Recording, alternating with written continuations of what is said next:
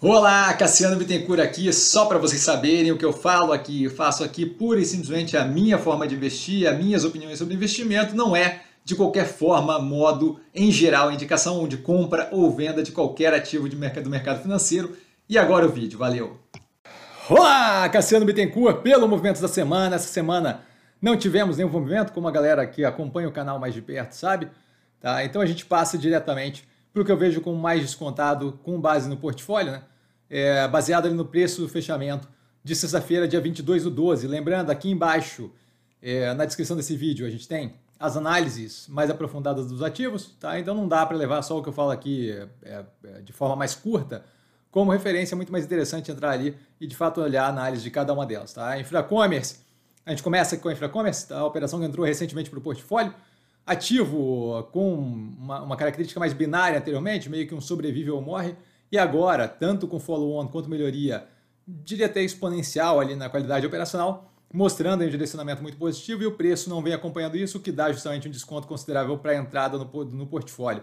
Ambipar, ativo que vem entregando tudo que falou desde o IPO, um crescimento por alavancagem, o que coloca a operação numa posição de endividamento um pouco mais alta nesse momento. A gente teve ali o follow-on auxiliando é, na redução desse, dessa alavancagem, mais do que isso, a qualidade das operações compradas e justamente aquilo ali é, entrando em funcionamento e, e, agindo cada vez mais azeitado ali com o restante da operação, tende a entregar cada vez um resultado melhor. A gente teve um resultado que eu vejo como bem positivo no terceiro trimestre divulgado e já analisado. Tá? BR Partners, operação vinculada a, a questões ali, a partes da economia que dependem muito da redução da percepção de risco, ela continua entregando um resultado muito consistente, muito positivo, mas a melhoria mais agressiva desse resultado depende justamente da redução da percepção de risco e, com isso, aumento de demanda por abertura de capital, IPO, é, novas fusões e aquisições, maiores expansões, é, tomada de capital e por aí vai. Tá? A Minerva, com o projeto ali, com a compra do, das 16 plantas da Mafrig, mais o centro de distribuição, vem num projeto de aumento considerável da produção. Eu vejo isso como muito positivo, já passei por isso uma vez com eles, quando da compra da parte da América do Sul da JBS, vejo eles com plena capacidade de executar aquilo ali, não vejo qualquer problema que justifique a precificação em queda é, desde o período ali mais, mais forte do preço algum tempo atrás. Tá, a MRV vem num processo de reestruturação e melhoria tentando atingir ali níveis mais casados com o histórico dela de operação. A gente vê isso acontecendo paulatinamente, tanto pela redução da queima de caixa quanto pela melhoria consistente da entrega na, na margem bruta das novas safras. Tá, a gente então tem aí um direcionamento que eu vejo como alinhado para a conquista do que eles querem, que deve refletir positivamente no preço, que nesse momento continua muito descontado. Grupo Casas Bahia, com todo é, o processo aí de reestruturação, a gente teve uma entrevista do CEO comentando justamente que o que eu vejo como alinhado na tese, que foi comentado na análise do terceiro trimestre, tem andado mais rápido do que eles esperavam, que é bem positivo. Tá? Então, continuo vendo a tese alinhada, momento de a precificação completamente descasada da realidade, a queda completamente desvinculada ali da evolução do operacional financeiro. E quando a gente olha a operação financeira nesse trimestre, muito sujo ali, justamente pela reestruturação tocada de forma mais agressiva mais rápida nesse primeiro momento, a gente deve ver justamente a melhoria contínua da operação, justamente atingindo os novos moldes do pós-estruturação. É, vejo isso daí eventualmente refletindo no preço, eventualmente a realidade se impondo. Tá? Guararapes, com uma operação de varejo de moda próxima ali, né? É, oscilando ainda mais próxima do pré-pandemia, a parte do, da Midway, a parte de operação de banco digital deles um pouco mais patinando, mas ainda assim nada que justifique um preço bem abaixo do pior momento da pandemia. E Dux, entrega um resultado muito positivo desde antes do, da, da desde o pré-pandemia, é, através do, do, do, da pandemia toda, tá? e ainda assim teve uma queda no preço, muito causada pelo desespero com o setor como um todo, que eu não vejo como justificável, por conseguinte o preço violentamente descontado. XP, mais ou menos aquele mesmo, na mesma toada da BR Partners, certo? Aqui é investimento em, na, na parte core ali, renda variável e por aí vai, depende muito de uma percepção de risco mais baixa no que tange economia brasileira, mercado brasileiro.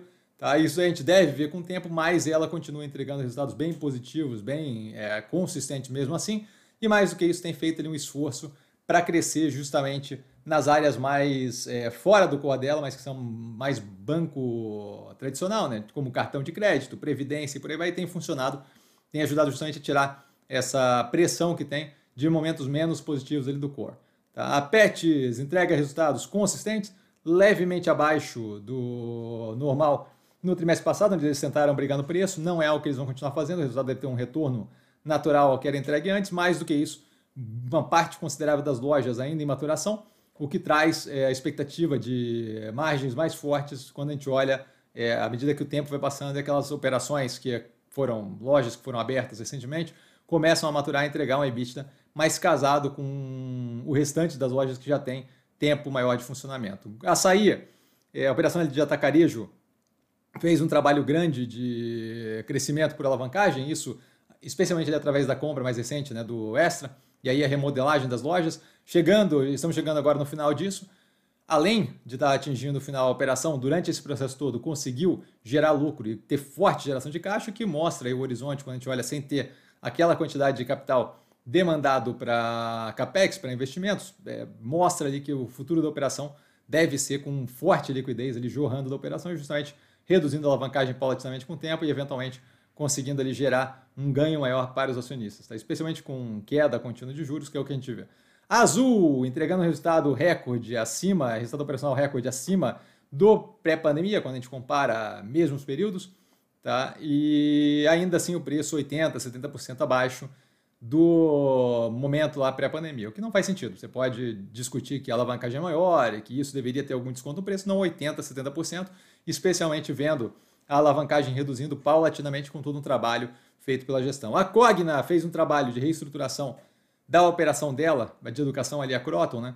É, durante o período da pandemia, que era que se fez necessário, e hoje vê justamente os frutos sendo colhidos daquele trabalho muito bem feito, onde a gente tem agora né, crescimento contínuo do faturamento da Croton, a gente tem, acho que se não me engano, cinco ou seis trimestres já assim, a gente tem geração de caixa muito forte após o investimento e continuidade da redução da alavancagem. Tá? Agora, inclusive, do, do segundo para o terceiro trimestre, pegando um ritmo mais forte. Então, não vejo a, ah, sentido na manutenção do preço naqueles níveis mais baixos. A multi, com trimestre pesado, é, mesmo assim, conseguindo fazer a parte mais relevante, que era justamente zerar a alavancagem. A gente tem ali a operação durante a teleconferência comentando que estava caixa líquido, o que é bem positivo para justamente não dar não ter dependência de credor e mais do que isso não dá nenhum tipo de engate ali de covenant que podia vir a exigir é, antecipação da dívida e por aí vai.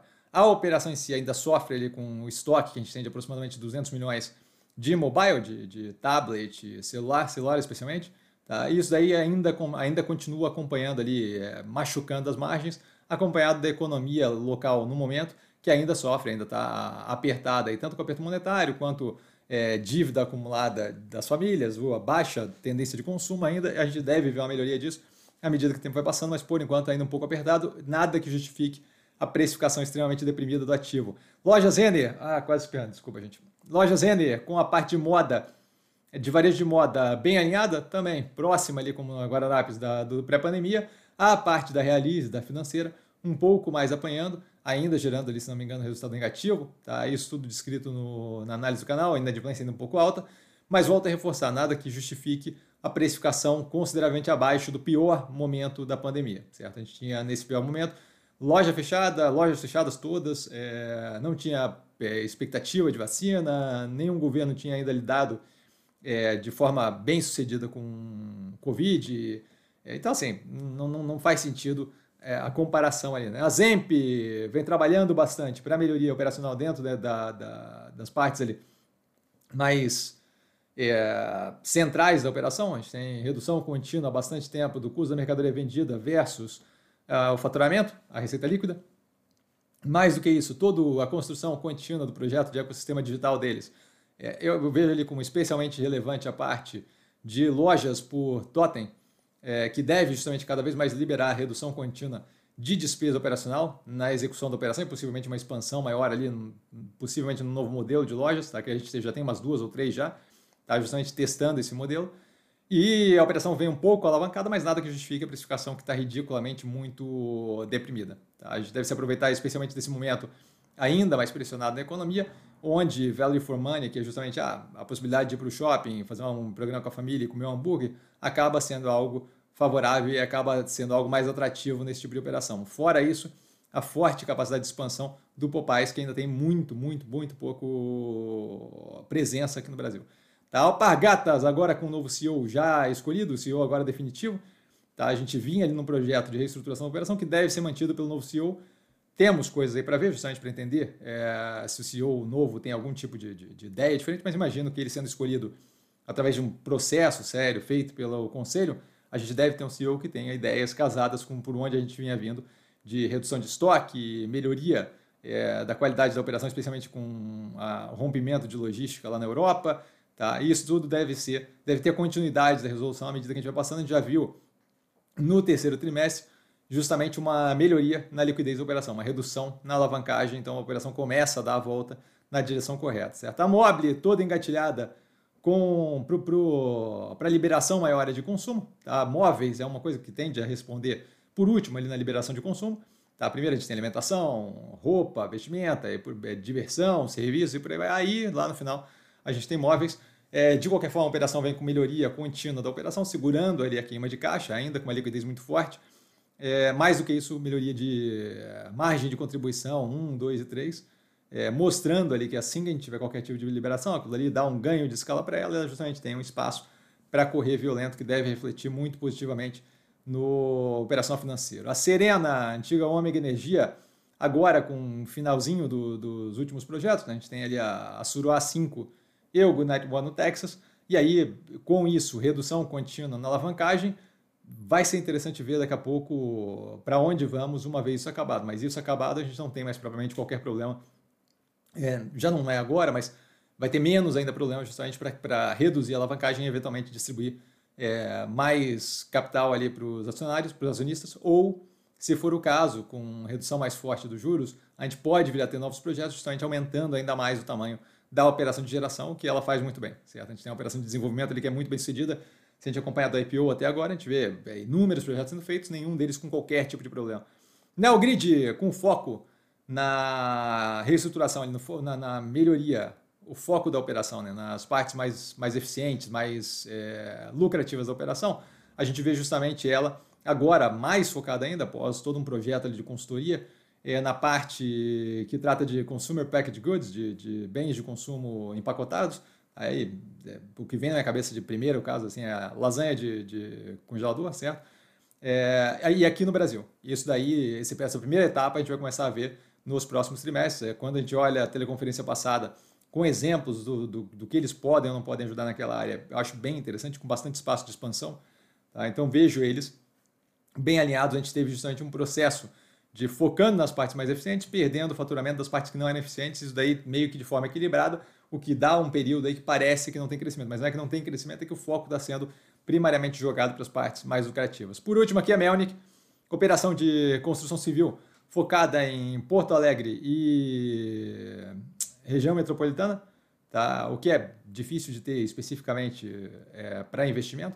A operação roda bem e vem fazendo o que falou no IPO, certo? Conseguiu o dinheiro do IPO, é, justamente para poder começar a operar menos com permuta e mais com cash, o que aumenta as margens brutas futuras. É, além disso, a gente tem justamente a, a, queima contínua do estoque, que está indo, mas não, não tem como fazer de uma hora para outra, especialmente nesse momento de juros mais altos, isso fica mais fácil à medida que, que a gente vai tendo redução contínua da Selic, porque daí justamente estimula a tomada de capital para poder financiar o imóvel e aí justamente facilita esse tipo de operação. Tá? E dúvida? Dúvida eu sempre no Instagram, arroba investir com sim, só lá falar comigo. Não trago a pessoa amada, mas sempre ela tirando dúvida e vale lembrar que quem aprende a pensar bolsa opera como é detalhe. Amanhã a gente não tem bolsa, então não tem abertura de mercado, mas temos a live no final do dia de amanhã, tá? das 8 às 10, como sempre, tirando dúvida de vocês aqui no feriado de Natal. Valeu, galera, beijão!